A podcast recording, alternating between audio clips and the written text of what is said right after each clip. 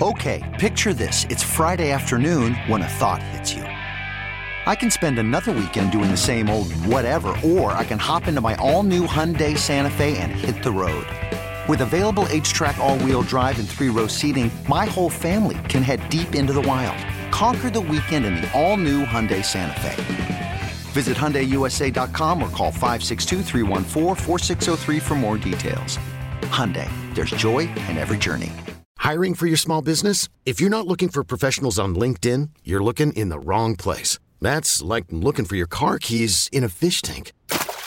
LinkedIn helps you hire professionals you can't find anywhere else, even those who aren't actively searching for a new job but might be open to the perfect role. In a given month, over 70% of LinkedIn users don't even visit other leading job sites. So start looking in the right place. With LinkedIn, you can hire professionals like a professional. Post your free job on linkedin.com slash recommend today. As we go out to our premier Chevrolet of Carlsbad fan hotline, I guess I need to offer some sort of sympathy to AJ Cassavell. I didn't even realize a Brooklyn Nets fan, AJ Cassavell, and now no Kyrie, no KD either after the trade last night with the uh, the Phoenix Suns. Yeah, you know what? In some way, it's uh, it's a blessing in disguise. I can just go back to being a Nets fan like I've been the rest of my adult life, which is which is them giving me entertainment November, December, January, and then getting me to baseball season. And at that point, they're already toast. So that's that's where we are, and, and we're back to the same old Nets. You don't have to worry about like expectations. Some, some, games in June. You know, oh no, I've got to I've got to cover the Padres, right. and my team is in the NBA Finals right now. Yeah, actually, the uh, I think it was it was Game Seven of the Eastern Conference Finals in 2021 was the the weekend the uh, the Padres packed Petco Park again, and that game I sat in the top corner of the press box and I had the game on DVR.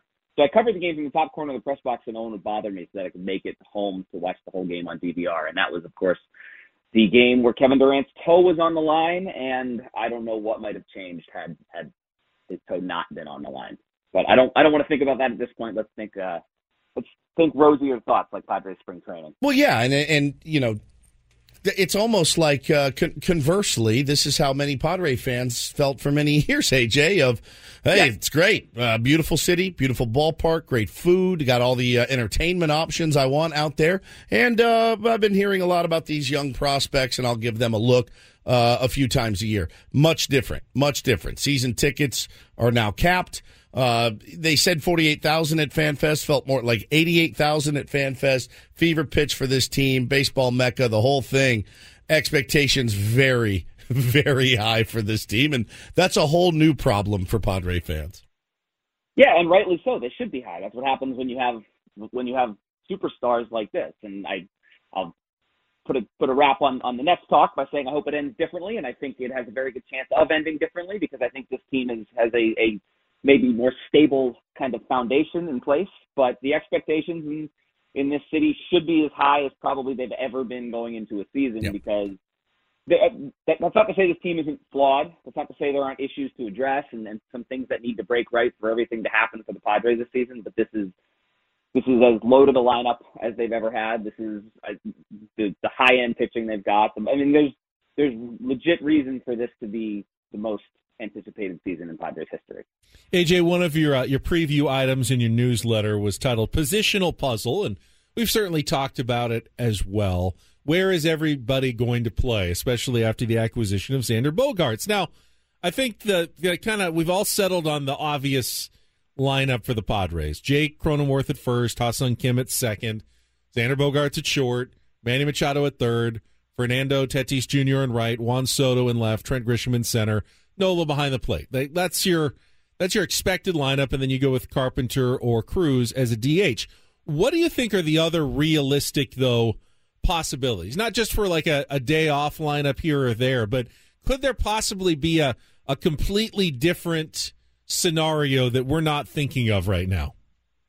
I think there are a few scenarios if certain guys really hit and kind of prove that they belong in the lineup every day. Like Nelson Cruz comes to mind. If if if his vision's repaired after that surgery, and if he kind of proves that he's not just a platoon guy, you want him in your lineup every day because he's hitting at DH, well, then you kind of find a spot for Matt Carpenter, and how does that have a ripple effect? There's other iterations of this where I, I don't know if if you're facing the tough left-hander, is Trent Grisham is, and Trent Grisham is kind of struggling the way he did for for stretches of last season. Do you want him in the lineup against lefties? And if not, who's playing center? Is it Fernando Tatis Jr.? So you can kind of go one through nine with these are the this is what it looks like right now. Now that we've kind of got confirmation from Juan Soto that he's he's content to make that switch from right field to left field, which I don't think was ever going to be an issue, but he said so on on Saturday. I think we kind of know the projected positions and where guys are going to be playing, but I what we don't know is how often they'll be shifting around and who exactly will be shifting where. Uh, talking to our pal AJ Cassavell uh, here on Ben and Woods this morning and yesterday, the Padres announced their non-roster invites to uh, to to big league camp. And of course, there's some names on there that you'll you'll recognize. You know, Daniel Camarena is one, Craig Stammen, uh, one that you'll recognize. Jackson Merrill, I, have always I like this move. Just get him up, get him around those guys. You know, learning more every day about how to be a big leaguer. It's not going to make the club out of spring training. I can assure everybody out there. Um, that said, anybody else that you look at and go, man. I'm I'm excited about them cautiously, and, and maybe AJ Preller and the Padres are as well. Well, I think the Merrill one's interesting this this spring because I know a lot of people are excited about. Um, like he he is just going to come up and kind of get a taste of what it's like, but yeah. it's not going to be like in years past. In years past, he's coming in in the sixth inning and playing three innings at the end of the game. This year, you're starting second baseman, shortstop, and third baseman are all going off to the World Baseball Classic. So I suspect he will get extended playing time in spring training, which is probably only good for his development.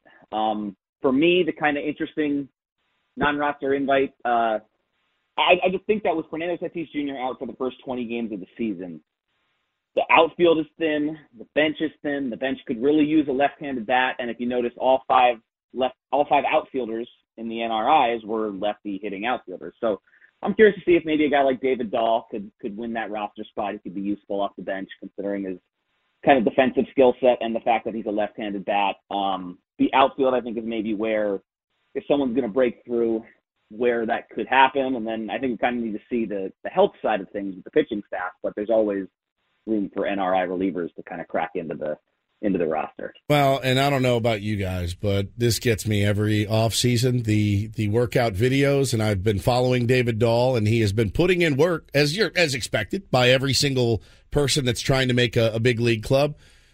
And every year I fall for somebody. Somebody gets me, and I go, man, I I really like what I'm seeing out of this guy. every year, it used to be Austin they're Hedges. All, used to be Austin Hedges. Oh, he's figured it out. Yeah, yeah. Since we know you're on the Adrian Morejon bandwagon oh, after seeing him at fantasy oh, camp. Oh, I'll tell you, the bandwagons that I'm riding hard right now. Michel Baez. I watched him throw a pen out at fantasy camp. AJ. I mean, it was like it was so dirty. You couldn't even see the ball as it left his hand, and he hit the same spot every time, just down below the knees. Perfect, perfect pitches. Uh, he looks strong and healthy. Morejon looked phenomenal. Uh, and and of course David Dahl, watching him every day, I'm I'm falling into that trap again. Going, if he could turn it, it happens though. It happens every year. You a, a team will hit on a guy that is like, you know what, uh, this is my last shot. I'm going to bust my yeah, tail. Woods is ready to trade Juan Soto, not because they can't re-sign we, him. We have David because Dahl they already now. have David Dahl. Why would you need Juan Soto? you got me again. Yeah, I think it, it I mean, they don't need David Dahl to be what Matt Carpenter was last season. They no. need David Dahl to be a useful 26th player, and if so, then you got it. Then you got a piece basically for free on the NRI list. So I think it's it's fair to have that excitement. That is exactly what February what is it, February 9th? That's what February 9th is for. Speaking of non-roster invitees, I think it might have been the very first move the Padres at least was reported on during the offseason, uh, Julio Teheran uh, as a non-roster invitee. And I think a lot of baseball fans remember him as, as being pretty good a few years ago with the Atlanta Braves. Have we heard anything about kind of what what the expectations are and where he is after obviously not not performing very well or at all on the big league level for the last two or three years? Yeah, we haven't heard much kind of lately other than the, the performance struggles. I think we'll learn more a little bit in spring, but he's just kind of what what I think the Padres are trying to do with all these all these triple A kind of options, and you kind of hope one of them hits because they've built themselves this this rotation that is top heavy, a little thin, a little thin otherwise. Obviously strong at the top with the guys with the with the big names that you you've put at the front of that group, but guys like Julio Teheran, Wilmer Font, and then some 40 man guys uh, competing for what could be that number six spot. That's if I'm just talking like roster competition, who falls into like what is the most fascinating watch in camp? I think it's whether any of those guys justifies Adrian Morejon being in that group too. Whether any of those guys justifies the Padres carrying a number six spot because that's what they want to do, but they're not going to do it unless unless they have the guy to do it. They don't want to they don't want to burden themselves by setting themselves up to lose every six days or asking their bullpen to cover a lot of innings every six days. But I think they would really hope that one of those guys jumps out during spring training and and seizes that number six spot, or it's always possible we see a move like like they did at the end of camp last season to acquire Sean Manaea. Talking to our pal AJ Cassavell here on Ben and Woods this morning, and you know you were going through Ben was going through the the hey this is what we're all kind of expecting. It, it kind of jumped out at me. Yes, Jake Cronenworth has played some first base. Yes, Ha-Seong Kim has played some second base. Uh, Juan Soto is an outfielder. He's going to move over to left. Yes, Fernando Tatis Jr. has played some right field. That's four guys though that are four out of out of you know essentially eight, um, not counting the starting pitcher. Four out of eight guys are essentially making position changes, right? I mean, like full time. Uh, if everything on paper now on paper you look at it and go, yeah, no problem. They're all athletic enough. They can do it. They've done it enough. Any concern there, uh, in your opinion, about you know half of half of your position players playing new positions every day? I don't think so. Just because of of the like you look you go one by one and kind of what each of those means. Like Ha-Seong Kim is going to be fine at second base. He's an unbelievable shortstop, and he's already proven that he can be really good at second base. Same holds true for Jake Cronenworth at first. Juan Soto, if we're looking at his skill set, might be better suited for left field at Petco Park, given that I mean right field spacious and Fernando Tatis Jr.'s range and his arm probably slot better in there. And then I mean, Tatis is the interesting one. We all kind of there's there's not a concern there. I think he'll be a perfectly serviceable right fielder if that's where he ends up. But the, I guess the question would be, he he could be better than a serviceable right fielder, and and does he kind of make that leap with his athleticism, with his skill set, to to being an elite defensive outfielder, which I think everyone in the organization thinks he can be, given who he is and what he can do on a baseball field. Um, that'll take that'll take work and that'll take time, and uh, if everything goes right, maybe maybe by midseason he is that kind of player in the outfield. It doesn't it doesn't happen overnight. I think everyone just says, "Hey, you can play right field." Every like there's a lot of work that goes into it behind the scenes, but if anyone can can make those adjustments and is athletic enough to learn, it's it's Fernando Tatis Jr. When it comes to Tatis, is there anything that any feeling, anything you kind of glean beyond the the kind of the obvious takeaways from his his fan fest appearance and, and what he had to say in terms of his health and recovery. And, you know, I'm going to ask the manager uh, before I talk about my position, but just as the sense of someone who's covered him, AJ, for a few years now, what did you kind of get from that day at FanFest on Saturday?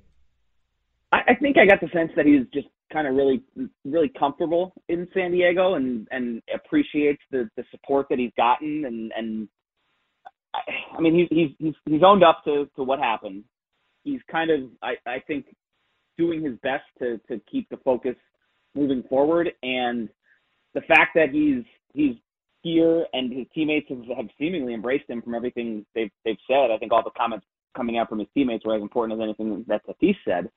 Um, I would just say that he, he seems comfortable here and, and gracious and grateful for the support. Um, and also kind of understands that he doesn't know what to expect this season. There's going to be hostile crowds. There's going to be like different environments that that aren't what they were before when he was kind of the face of baseball. And uh, it, it's going to be different this year. And, and to me, I think just maybe his graciousness for the fact that he has that support in the home clubhouse and the home ballpark was was what jumped off the page to me. AJ, uh, great little preview. We're looking forward to seeing you out in Peoria. We'll be there in a couple of weeks. I'm sure you're getting there much much sooner than that. So safe travels and uh, safe month, and uh, we'll see you in a couple of weeks when we're out there. Yeah, thanks, guys. We'll see you there. All right, buddy. AJ Cassavell on our Premier Chevrolet of Carlsbad fan hotline. Save money the right way with Premier Chevrolet of Carlsbad. Visit them today in the Carlsbad Auto Mall. Chevrolet, find new roads. You could spend the weekend doing the same old whatever, or you could conquer the weekend in the all-new Hyundai Santa Fe. Visit HyundaiUSA.com for more details. Hyundai. There's joy in every journey. This episode is brought to you by Progressive Insurance. Whether you love true crime or comedy, celebrity interviews or news, you call the shots on what's in your podcast queue. And guess what?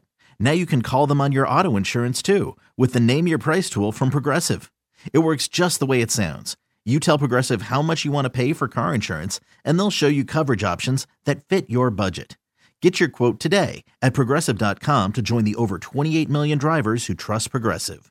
Progressive Casualty Insurance Company and Affiliates. Price and coverage match limited by state law.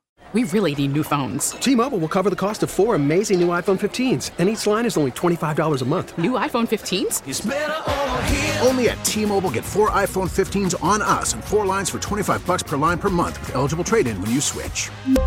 Minimum of four lines for $25 per line per month with auto pay discount using debit or bank account. $5 more per line without auto pay, plus taxes and fees. Phone fee at 24 monthly bill credits for all well qualified customers. Contact us before canceling account to continue bill credits or credit stop and balance on required finance agreement due. $35 per line connection charge apply. Ctmobile.com.